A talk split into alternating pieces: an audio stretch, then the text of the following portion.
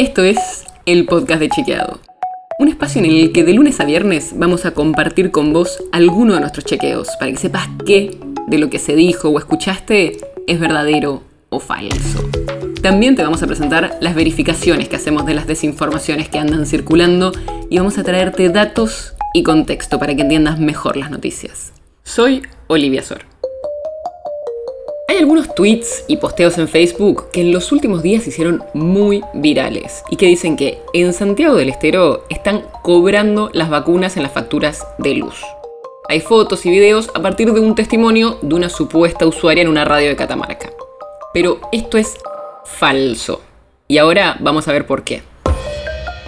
Las quejas surgen de fotos y videos que circulan con usuarios mostrando en la factura de luz un ítem que se llama Plan COVID y hubo esta entrevista en una radio de Catamarca a una supuesta usuaria donde ella cuenta que un día se vacunó y que a los pocos días le llegó la factura con este ítem que se llama Plan COVID. Y por ende, denunciaba ella, le estaban cobrando la vacuna en su factura de luz. Pero no, esto no quiere decir que le estén cobrando la vacuna. EDS, que es la empresa distribuidora de electricidad en Santiago del Estero, sacó un comunicado y aclaró la situación. El plan COVID es un plan de refinanciación para las personas que debían hasta 6 facturas de luz entre marzo de 2020 y febrero de 2021. Esa confusión incluso fue aclarada en la radio después de la entrevista que les comentaba donde la usuaria se quejaba de que le estaban cobrando la vacuna.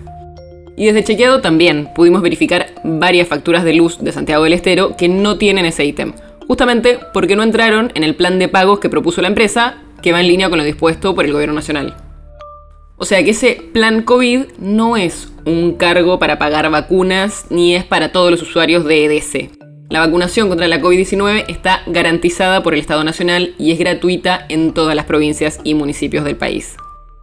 Así que ya sabes, la próxima vez, antes de compartir esas noticias, fotos o videos que te llegan por redes o al celular, primero desconfía y trata de chequearlo en algún buscador o de buscar un poco más de información sobre el tema.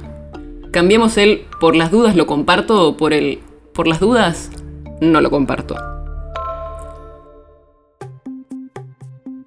El podcast de Chequeado es un podcast original de Chequeado, producido en colaboración con Posta. Si tienes una idea o un tema del que te gustaría que hablemos en un próximo episodio, escribinos a podcast.chequeado.com.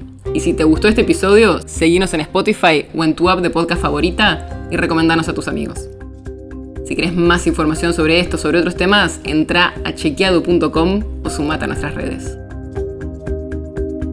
Soy Olivia Sor. Hasta mañana.